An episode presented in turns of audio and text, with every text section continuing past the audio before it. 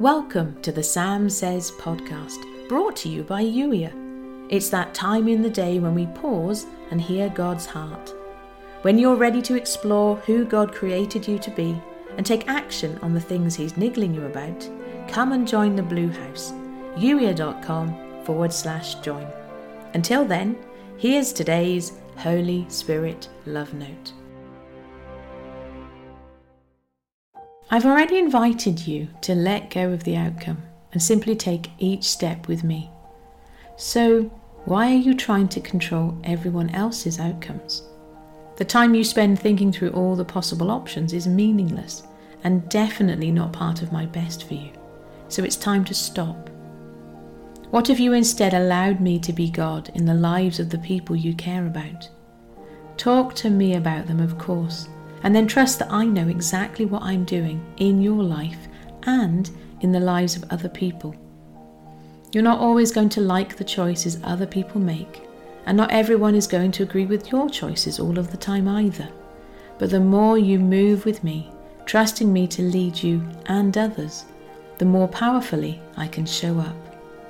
And so I say it again let me be God and trust that I know exactly what I'm doing.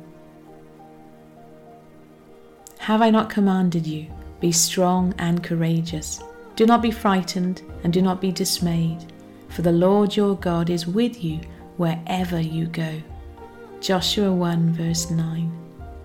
And today's journal prompt God, show me those areas of my life where I'm clinging too tightly to the outcome. What would it look like for me to let go and let God today? You've been listening to the Sam Says podcast, brought to you by Youier. Youier is here to help you step into God's best you, to embrace who you were created to be, to take action on the things that are important, and to have a great time doing it. If you're ready to be Youier, come and join the Blue House today. Youier.com forward slash join. If you'd enjoy reading the Sam Says episodes while you listen, go to youier.com forward slash love notes. And if you know someone who'd benefit from the Sam Says podcast, please do share this episode with them. And thank you for doing so. In the meantime, thank you for listening. I look forward to catching up with you in the very next episode.